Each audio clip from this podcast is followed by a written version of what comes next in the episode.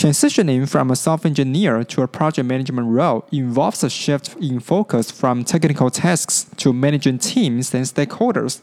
I remembered my former colleague, Hank, who was a technical manager, always had to handle the conflicts between the engineering team and stakeholders because both sides had different expectations for the products. For example, as to the payment features, the former insisted on designing a compatible solution for future integration, while the latter felt the product only needed to support minimum viable payment channels.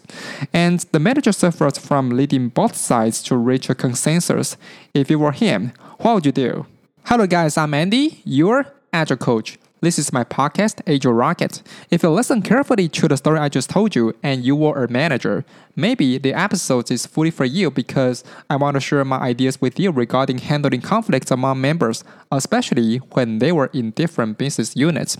Today, my friend just messaged me about his problem of organizing discussion among members. He was just promoted to the position as a technical staff, but he didn't have any management experience, not to mention how to unify members to achieve common goals.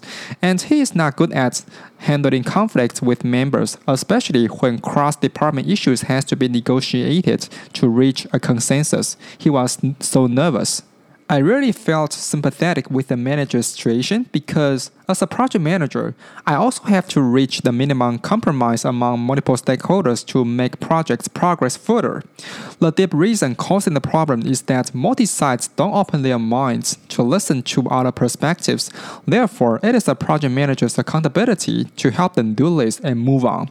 As per my experience, I would suggest you do as below to reach consensus among multiple groups.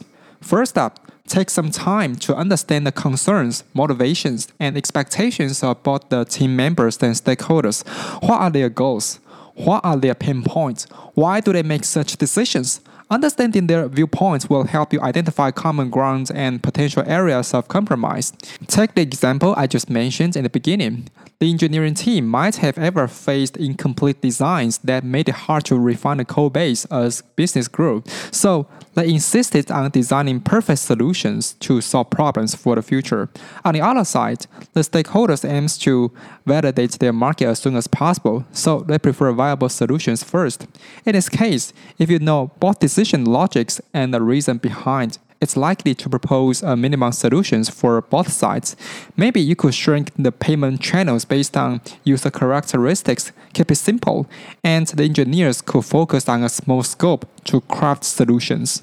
Besides that, try to clearly define the issues at hand. Make sure both groups have a shared understanding of what a conflict is about. Sometimes disagreements stem from different interpretations of the problem, so clarifying the problem statements can help align anyone.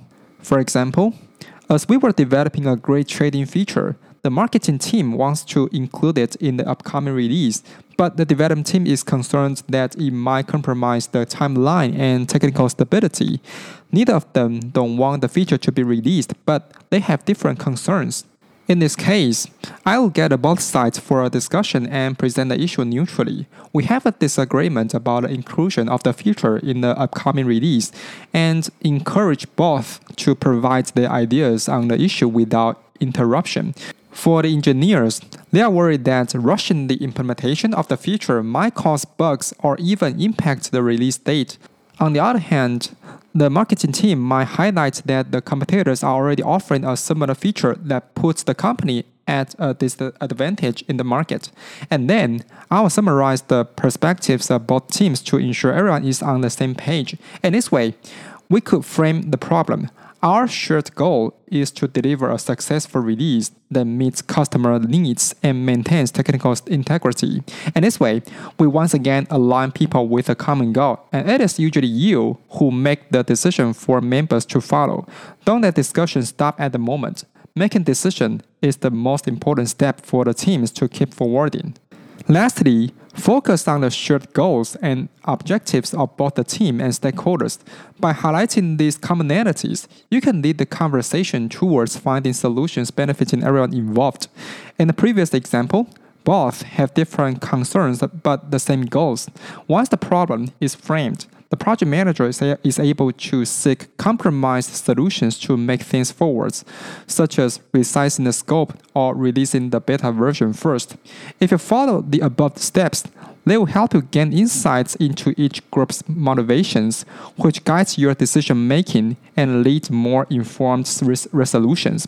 Besides that, they reduce the chances of miscommunication and ensure everyone is addressing the same issue. Finally, they shift the focus to shared objectives, making it easier to find solutions aligned with the project's success. Follow the tips I told you here it's likely that you could eliminate pressure among multiple business units, reach a consensus, and collaborate on common objectives. And most importantly, you will gain implicit credits from members because they understand you are able to balance stakeholders' expectations and make things forward. As per my experience, we human beings tend to embrace those who describe a problem clearly and is able to make decisions leading the team.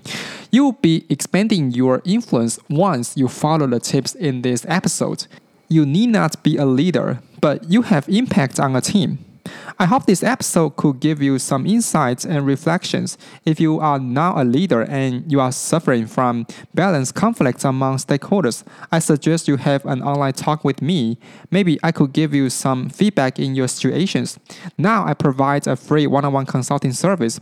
Please reserve the web call with me in the introduction. I expect to see you soon. If you like this episode, thumbs up, subscribe me, and comment below if you have any questions. This is my podcast, Agile Rocket. See you next time.